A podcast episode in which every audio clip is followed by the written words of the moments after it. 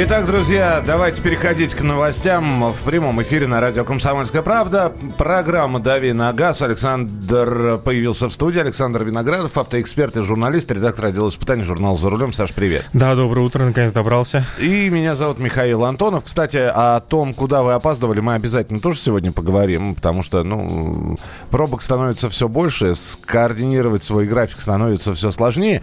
Но сейчас мы давайте перейдем уже к автомобильным новостям.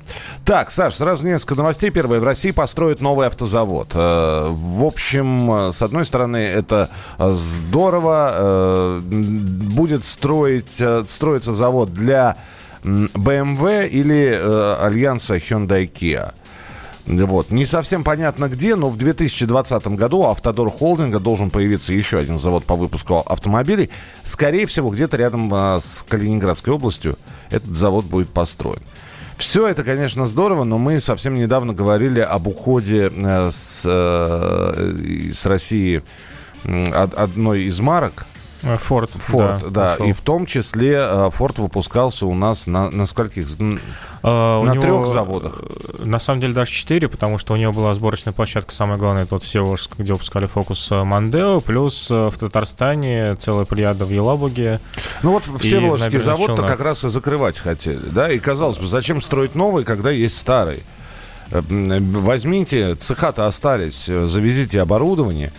Вот. А сейчас опять строительство. Я понимаю, что это частное строительство. Это будут частные инвестиции для строительства завода. Но как-то не рачительное использование. А, ну, я думаю, здесь, э, если говорить об автоторе, все-таки, скорее всего, будет речь идти о BMW, потому что, насколько я знаю, Hyundai Kia, они как раз-таки больше присматриваются к питерскому заводу, это логично, угу. учитывая, что у них уже там площадка есть во все, во, я имею в виду завод во Всеволожске. А, завод в Татарстане фордовский, они тоже не останутся э, бесхозными. Я правильно понимаю, что удобнее построить все-таки новый, чем переоборудовать старый? А, по-разному.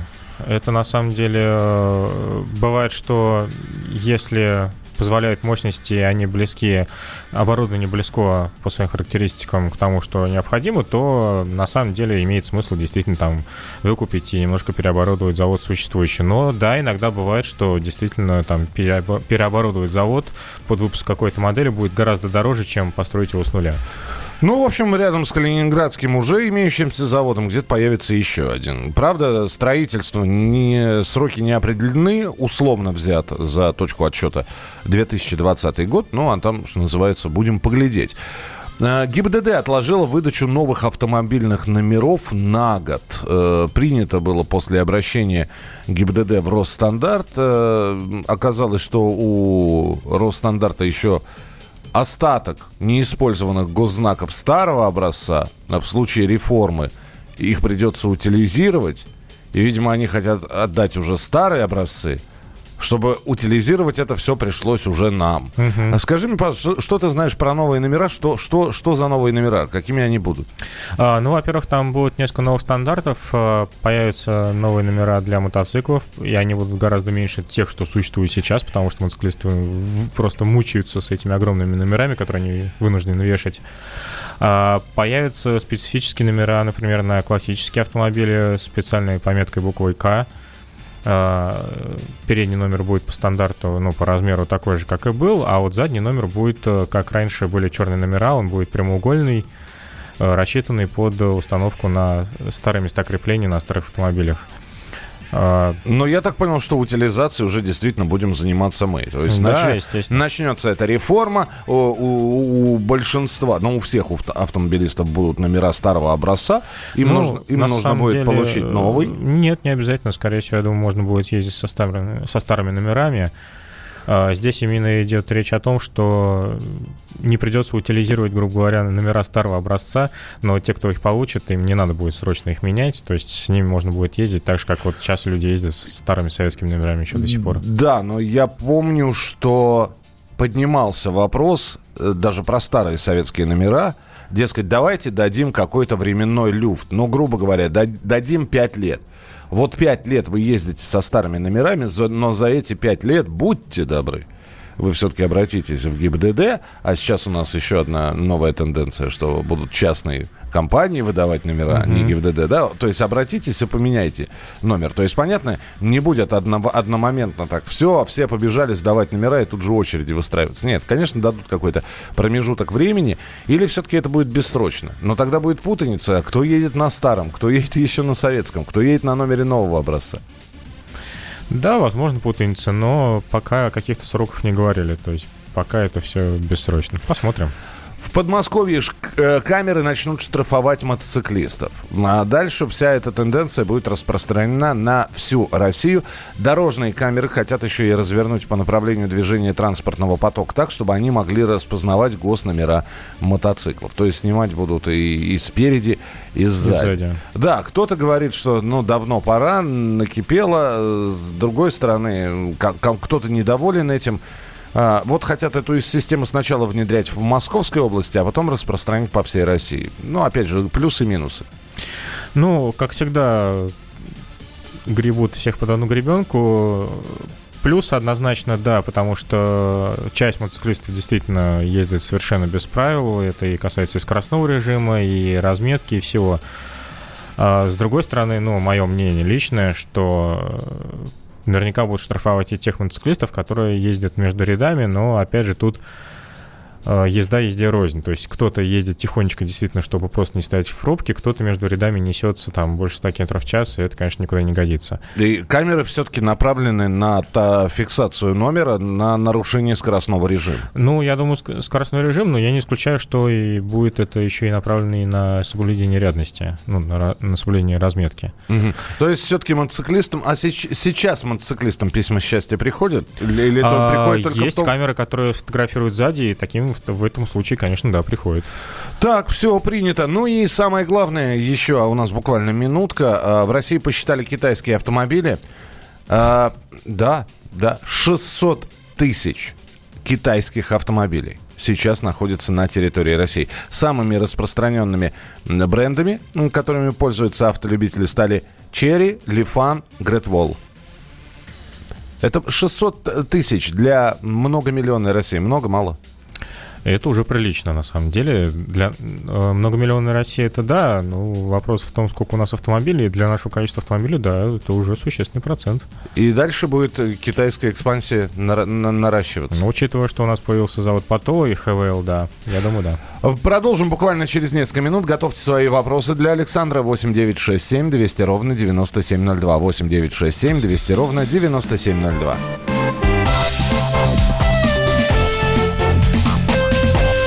Давиногаз.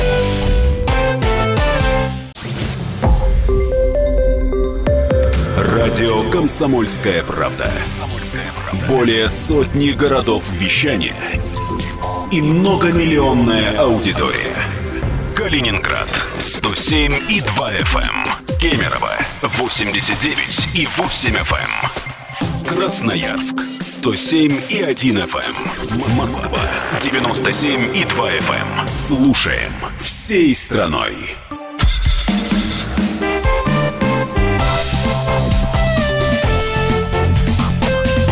Давиногаз.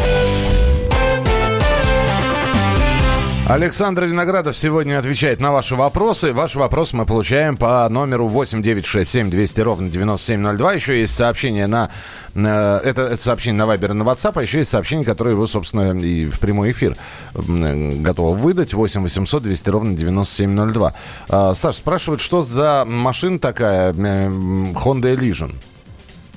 Это, я так понимаю, спрашивают нас с Дальнего Востока, потому что это автомобиль для японского рынка. У ну нас да, в Европе это... такого не было. Я вот смотрю минивэн, да, у нас... Э, когда... Так, в 2003 году появился, вот, у нас, да, на нашем рынке его нету, так что вряд ли э, Александр сможет ответить на этот вопрос.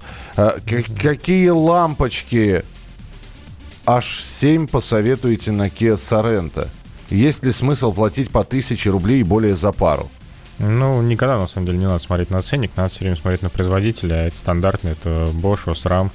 варты и так далее. И они, в общем, тут главное самое не экспериментировать, не столько нужно экспериментировать с производителем, сколько не нужно экспериментировать именно со всякими там светодиодными лампочками. То есть просто ставить обычные стандартные H7, и все, и никаких проблем не будет. Так, а здесь про номера спрашивают, когда номер, номера будут менять, номер свой останется? Да, не, это не говорит, что вам придется менять номер. Да, и само собой, с ними можно будет ездить. Номер останется ваш. Добрый день, меня зовут Алексей. Подскажите, пожалуйста, когда появится на рынке минивэн Lifan M7? М, Слышал ли ты про, это, про эту машину? Да, если память не изменяет, это машина цельно тянутая с Ford Galaxy, по крайней мере, внешне очень похожая. Они Как ты обещали... его- красиво сказал, цельно тянутая, ну то есть скопированная. Ну да.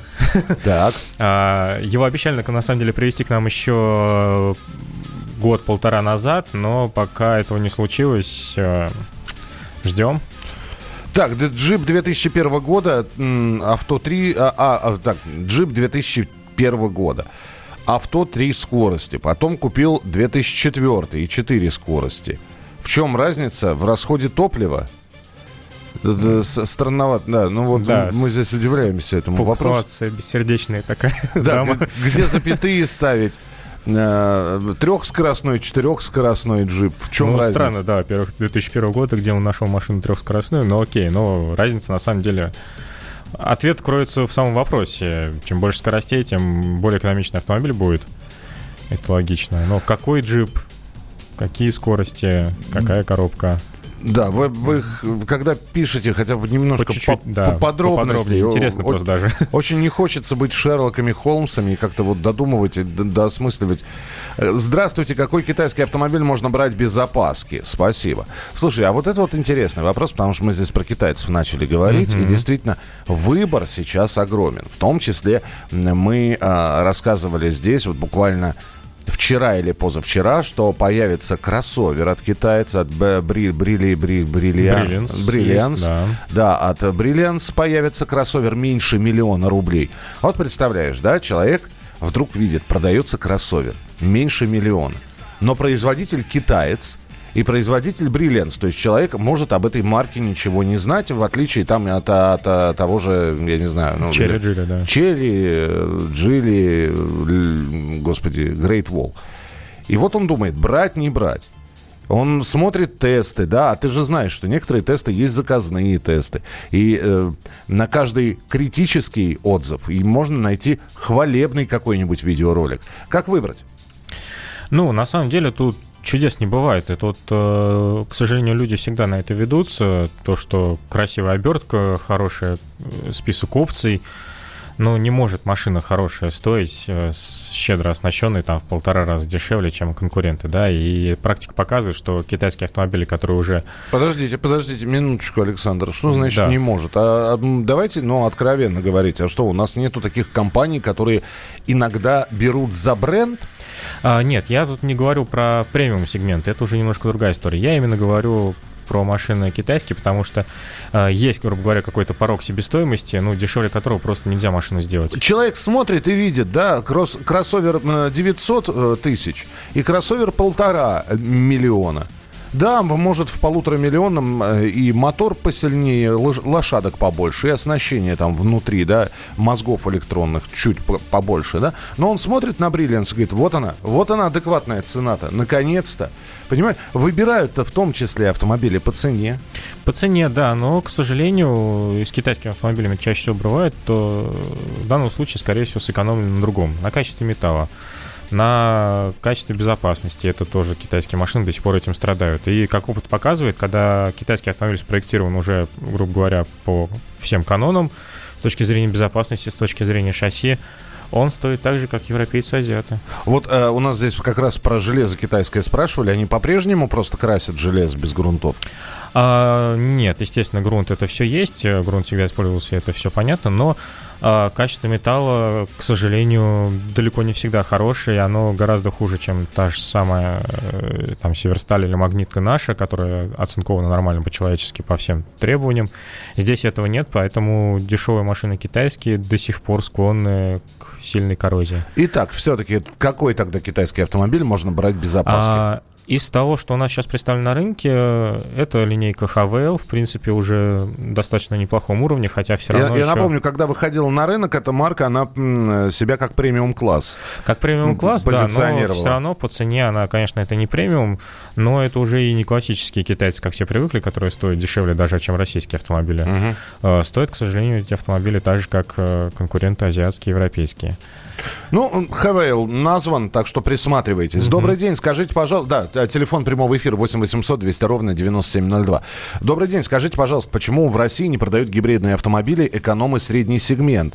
Для примера, Красноярск наводнен праворукими гибридными автомобилями. Уже огромное количество электрических Ниссанов. Дмитрий из Красноярска пишет.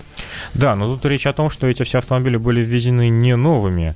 А проблема именно в наших пошлинах раз и в э, системе ГЛОНАСС-2, которая обязательно для всех автомобилей, которые у нас продаются. Я То- еще и третий назову тогда пункт. Это а, отсутствие разветвленной и удобной сети подзарядки этого автомобиля. А, ну, для гибридов это не так критично, потому И что тем не они... менее. И тем не менее, да, это тоже важно.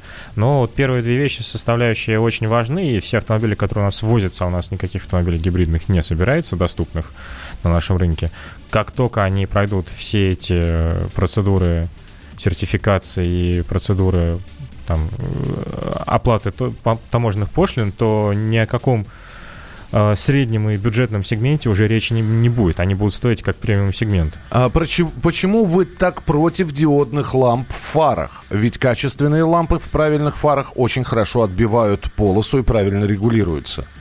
Я против э, диодных ламп в фарах, которые рассчитаны на фары галогенные. Очень все просто, потому что любая фара, она спроектирована под определенные лампочки. И наши тесты уже не раз доказывали, что как только устанавливаешь какую-то неправильную светодиодную постороннюю лампу, то... То есть там, где должен стоять галоген, Там, где должен, стоять галоген. Должен стоять галоген, да, потому что никакой, то, что пишут там, э, правильной отбивки полосы не будет. Свет рассеивается совершенно непонятно и неправильно.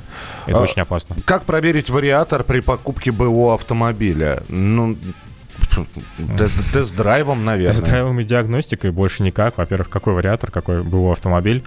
А, ну, обязательно диагностика, потому что э, нужно проверять состояние ремня, нужно проверять состояние степ-мотора. Все это на глаз не сделаешь, это только в специализированном сервисе. А, так, что у нас будет в третьей части? Я и сам не знаю, потому что Александр, по сути, в третьей части должен выступать сольно и рассказывать о машины, которые он попробовал, протестировал, потому что у нас будет рубрика «Тест-драйв». Мне и самому будет интересно узнать, что у нас будет через пять минут в эфире. Оставайтесь с нами. Радио «Комсомольская правда». Более сотни городов вещания и многомиллионная аудитория.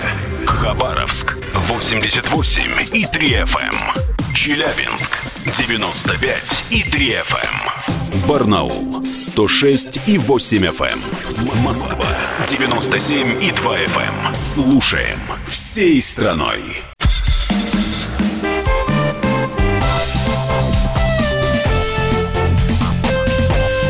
Давиногаз.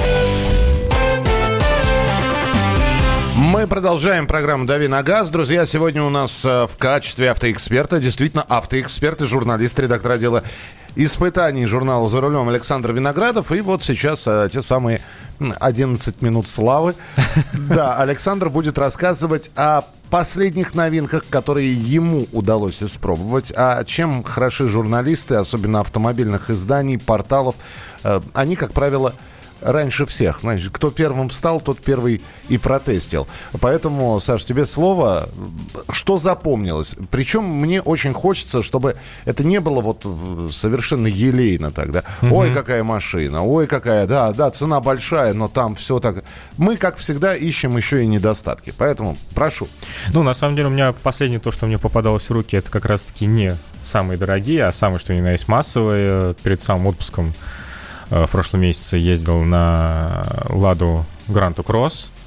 Последняя ласточка из всего грантовского семейства, это универсал э, завышенный. И что мне понравилось, то что ребята не просто завысили автомобиль, а и доработали подвеску, потому что на самом деле очень частая история, когда появляются такие вот кросс-версии каких-то моделей, а, они жестче, чем обычно легковые, потому что подвеску завышают, и она действительно становится жестче. Здесь, э, помимо завышения, доработали подвеску, и автомобиль очень как раз вот для наших дорог то, что нужно. То есть совершенно непробиваемая подвеска, Да, машина бюджетная, да, там куча недостатков все равно, и простенькие сиденья, и рули регулируются только по углу наклона, но за свои деньги очень такая приятная машина. То есть она действительно всем очень понравилась.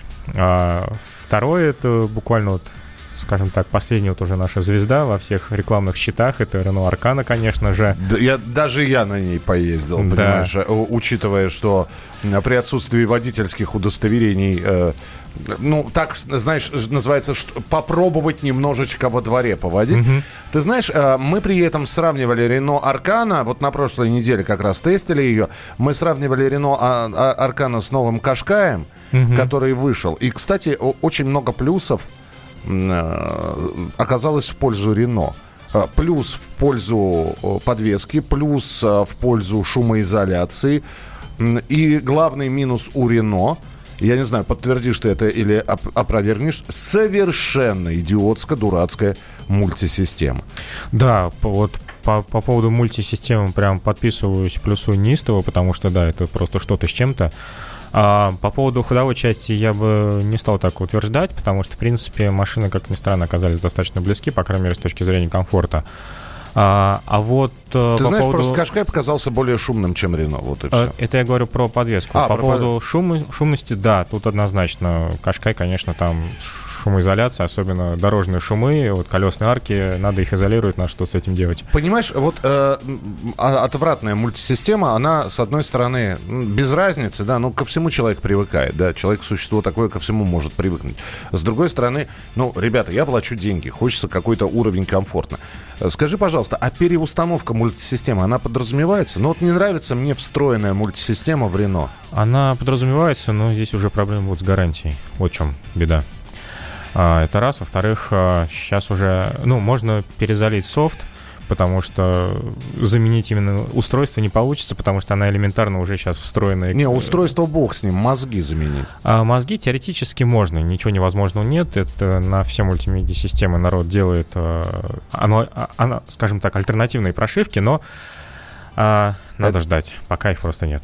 Понял, хорошо. Так, э, у тебя впечатление от Рено Аркана? И активно, кстати говоря, э, давне, давненько не видел такой агрессивной рекламной кампании. А, рекламная кампания агрессивная, автомобили интересные, но э, мое мнение, что первое, нужно немножко еще пересмотреть, досмотреть, скажем так, э, комплектации с полным приводом, потому что сейчас получается, что если человек хочет купить полноприводную Renault Arcana, то фактически без альтернативной ему приходится брать самую дорогую машину вот за полтора миллиона. Угу. А, на мой взгляд, нужно пересмотреть э, комплектации и сделать э, с теми же двигателем, коробкой и полным приводом э, версии попроще. Вот это уже действительно будет очень интересно. А есть вариант, что появится такая версия попроще? А, насколько я знаю, да, должна появиться, потому что, ну, это просто логично. Так, хорошо. А, что еще? А, в целом э, автомобиль Но... достаточно интересный. Единственное, что все-таки есть некоторые сомнения вот именно в этом формате вот кросс-купе э, за эти деньги, может быть, стоит подумать еще о появлении аналогичного автомобиля, но с более традиционным кузовом универсал, то есть вот прям классический кроссовер за эти деньги, и вот это тогда будет действительно хит на нашем рынке. Но машина интересная. А, честно, вот единственное, что смущает, вот именно вот этот вот ценник полтора миллиона вот за такой автомобиль все-таки с жестким пластиком салона, с однозонным климат-контролем. Это мы говорим базовая комплектация? Нет, полтора миллиона это уже а, потолок. Это, уже, это, это потолок, полный, да. да. А базовая начинается? А, миллион. Но, mm. тем не менее, миллион, да, с одной стороны здорово, с другой стороны это механическая коробка, дохлый мотор 1.6 и передний привод. Дохлый мотор 1.6. А почему Ну, дохлый? для такого автомобиля все-таки его уже маловато будет. А куда здесь разгонять? Нет, я понимаю, что Рено Аркана, в частности, берут для того, чтобы э, совершать какие-то еще и дальние поездки. Все-таки, все-таки а, машина... Дело так... не в разгоне в предельном, дело именно... Не-не-не, я, я, потом, ага. я по эксплуатации в хвост и в гриву. Большинство, но я, я понимаю, что мы вещаем на 60 городов Российской Федерации, на 60 с лишним городов. Если я просто, ну, так как я вижу Рено Аркана пока только в Москве, и, как правило, я разговариваю с людьми, которые передвигаются по городу. То есть эксплуатация в хвост и в гриву Рено Арканы не подразумевается. Поэтому мотор 1.6 за глаза просто.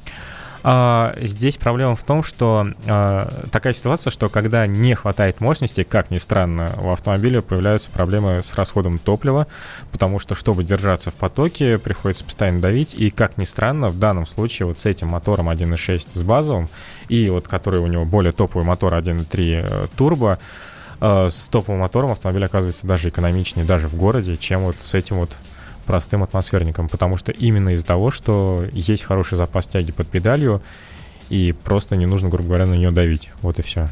Принято. Так, а на каком заводе ты был? Что за экскурсия была? А, завод, э, это не экскурсия, это была как презентация Северсталь, из ко- стали, из которой у нас делается ну, практически все, что выпускается в России.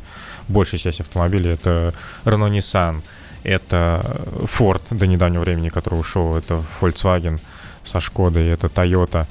А, и на самом деле было интересно, потому что полный цикл все-таки приятно, что у нас тяжелая промышленность работает все еще. А, и производство их достаточно современное, особенно что касается вот именно, именно производства этого автомобильного листа. А, и мне, честно, как инженеру было очень интересно посмотреть все, что я когда-то изучал в теории, как это все вживую производится. Впечатлило? Очень впечатлило, да, когда раскаленный металл течет э, по желобу, и его выливают из огромного ковша весом в несколько десятков тонн. Да, это не может не впечатлять. Итак, друзья, осталась еще одна часть нашего эфира. Долго я думал, о чем мы сегодня будем говорить. Ну вот сотрудники онлайн-магазина путешествий спросили свыше двух тысяч клиентов, чтобы узнать самые частые причины опоздания на самолет. Ну, понятно, что самые частая причина – это пробки. Само собой, с и неожиданными вот, авариями. И вот о пробках мы с вами поговорим. Как вам удается корректировать свой режим, чтобы везде успеть, чтобы везде не опоздать? А, расскажите, куда вы опаздывали? 8 9 6 7 200 ровно 9702. Может, вы в последнее время попадали в какую-нибудь чудовищную пробку и весь график нафиг полетел. 8 9 6 7 200 ровно 9702. А об опозданиях через несколько минут. Радио «Комсомольская правда». Более сотни городов вещания и многомиллионная аудитория. Челябинск 95 и 3 FM. Эм. Керчь 103 и 6 FM. Эм. Красноярск 107 и 1 FM. Эм. Москва 97 и 2 FM. Слушаем всей страной.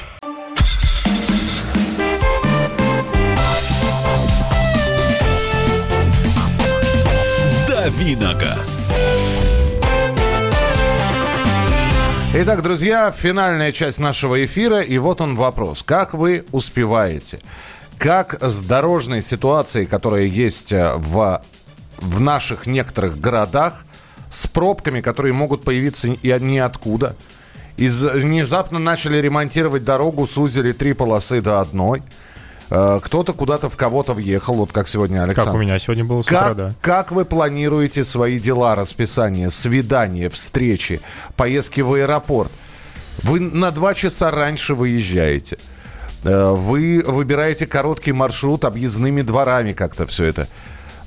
Собственно, куда вы последний раз опаздывали? Напишите, пожалуйста, 8967 200 ровно 9702. 8967 200 ровно 9702. А здесь э, был опрос узнали самые частые причины опоздания на самолеты, почти половина пассажиров, 43%, хотя бы раз пропустила рейс из-за разнообразных дорожных ситуаций. Аварии, пробки, ремонтные работы. Поэтому как я не завидую вам, потому что мне, ну, наверное, проще. Ну, во-первых, у меня все в шаговой доступности, а во-вторых, ну, как-то общественный транспорт довольно хорошо работает, и в крайнем случае я всегда с, с каким-то запасом могу выйти и точно попадаю по времени. У меня, в общем-то, да, а то и заранее приезжаю. А вот как вы, товарищи автомобилисты, с этим справляетесь? Даже приехали вовремя и потом полчаса мыкаетесь, куда поставить машину. Это я про Москву сейчас говорю. 8 9 6 7 200 ровно 9702. Саш, вот ты как строишь свой график? А, ну, я тут на самом деле солидарен по поводу общественного транспорта, потому что если есть возможность ехать с общественным транспортом не на работу или в аэропорт аэроэкспрессом, я выбираю, естественно, общественный, потому что тут я точно знаю, как его рассчитать. Маршрут, А, по поводу движения, да, я стараюсь выезжать всегда пораньше, в том числе вот как сегодня, но это все равно совершенно непредсказуемо. В любой момент может кто-то в кого-то въехать, и ты можешь стать в пробке, и, к сожалению, никто от этого не застрахован. А, я обычно выбираю альтернативные маршруты.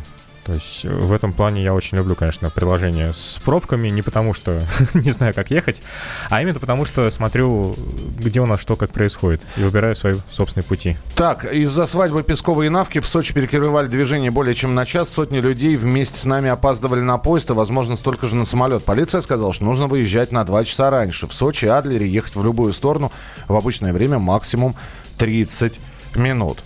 То есть э, а люди не выехали заранее, правильно понимаю? 8 800 200 ровно 9702. Евгений, здравствуйте. Доброе утро, Евгений Челябинск. Да, пожалуйста. Вы знаете, я, я вообще стараюсь не опаздывать. То есть и в 99 случаях мне это удается. Обычно я э, замеряю э, чистое время, сколько мне нужно до работы, и прибавляю час. Если, то есть, случается какая-то пробка, то я успеваю. Если, ну, пробки нет, ну, приезжаю пораньше, попью кофе, тут тоже не страшно. Принято, вот. да. Ну, то есть вы, вы заранее просто выезжаете, вы закладываете дополнительное время в то самое расписание, в которое вам нужно попасть. Ну, Хорошо, На самом деле правильно, да. Я когда на машине тоже так на работу делаю, всегда закладываю, просто лучше приеду пораньше. Куда ты последний раз опоздал? Вот непредвиденные обстоятельства, куда последний? А... И, на, и намного ли? А, нет, не намного, но практически опоздал вот на последний самолет, вот когда я летал на Северсталь. А, причем также вызвал такси прямо вот заранее. Это было 5 утра, но казалось бы, что, что мог... может быть, да. что может пойти не так? Может пойти не так водитель. Потому что он сначала не мог найти мой дом, хотя это совсем сложно сделать. А потом мы еле-еле ехали, попутно чуть несколько раз не врезались в автомобиле, то есть он то ли спал, то ли я, у меня уже было большое желание просто остановиться, выгнать его из-за руля и сесть самому, потому что по терпению уже просто и вот я успел еле-еле буквально. То есть ты при, к, к концу регистрации, что ли, э, Я был зарегистрирован, но вот уже вместо того, чтобы спокойно посидеть в аэропорту, там попить кофе, да, и дождаться самолета, я уже там в хорошем темпе шел к воротам, потому что, ну, просто уже на грани было. Так, поддерживаю Михаила. Если куда-то надо по городу к конкретному времени, машина — это глупость, только общественный транспорт или велосипед. Ну, вы знаете, я тоже с этим сталкивался. Если мы сейчас говорим вообще про дорожную ситуацию, почему-то, э, извините, я не знаю, насколько сейчас интересно будет жителям Челябинска это слушать, но поезда в московском метрополитене почему-то, э, начиная с 5 часов вечера, очень любят на какое-то время останавливаться в, останавливаться в тоннелях. Это прям уже, да, какой-то челлендж. И ты и ты стоишь и думаешь, что поедешь куда-нибудь или нет. Причем по связи громкой машинист говорит, не беспокойтесь, поезд скоро отправится. Ну хорошо, можно не беспокоиться, когда ты 10 минут стоишь, а когда 15. А у тебя встреча, у тебя мероприятие, а, а ты там главная звезда э, в кавычках. Угу. Так что э, и с общественным транспортом тоже может бывает, не получиться. Бывает, абсолютно. 8 800 200 ровно 9702. Сергей, здравствуйте. Здрасте. Здрасте. Все. Здрасте все. Здрасте, Сергей. У меня, у меня свой рецепт. Так. На этот случай, только прежде э, несколько замечаний ведущему, если позволите. Нет, не позволим. Давайте, мы сейчас на определенную тему говорим. Дело в том, что сам не являюсь автомобилистом, у него не, рот не закрывается. Вот по... Так, ну, то есть, э, сам не являясь автомобилистом, это не говорит о том, что мы не можем, я не могу обсуждать автомобиль. Вы сами не являясь, например, а, политиком, можете позвонить и прокомментировать какую-то политическую, экономическую или социальную э, ситуацию. Вот. Если бы вы знали, какое количество автомобильной литературы я прочитывали, вы бы, наверное, не звонили бы и не молчали, э, в смысле, не, не высказывались. Так что Мимо не попали. Здравствуйте, подскажите, пожалуйста, насколько обоснован... Так, про треноги мы уже говорили. 8 9 6 7 200 ровно 9702. 8 9 6 7 200 ровно 9702. И, кстати, у ведущего рот не закрывается. Знаете, если бы у ведущего закрывался бы рот, вы бы сидели в полной тишине. Так, а, опаздываю... А, кто последний раз куда опоздал? Здесь мне пишут, опоздал на 2 часа, причем банально не мог найти дорогу. Навигатор врал. Бывает такое? А, бывает, да. Это случается, когда если навигатор без интернета, а куда-то вот далеко едешь, бывает, что карты не обновленные. Я тоже с этим сталкивался, когда куда-то вот путешествовал. А, действительно показывал дорогу, которой нет. Так бывает иногда. Так, э, среднее, я смотрю сейчас статистику, среднее опоздание, вот когда у автомобилистов спрашивают, насколько они опаздывают, примерно самое распространенное час. То есть люди перезванивают и говорят, я задержусь, и самое среднее время задержки это примерно час. Ну, 50, если какой-то апокалипсис, да. 50-60 процентов, как правило, опаздывают не более чем на полчаса. Все, э, закрыли эту неделю программы «Дави на газ». Спасибо большое. Я напомню, что у нас э, в студии сегодня был Александр Виноградов, автоэксперт, журналист, редактор отдела испытаний журнала «За рулем». Саш будет еще обязательно появляться в эфире. Да, с удовольствием. Спасибо большое. И оставайтесь с нами. Впереди э, огромное количество интересных программ и передач. Ну а «Дави на газ» с Кириллом Бревдо уже будет на следующей неделе, начиная с понедельника. Радио «Комсомольская правда». Более сотни городов вещания и многомиллионная аудитория. Калининград 107 и 2 FM. эм. Кемерово 89 и 8 FM. эм. Красноярск 107 и 1 FM. Москва 97 и 2 FM. Слушаем всей страной.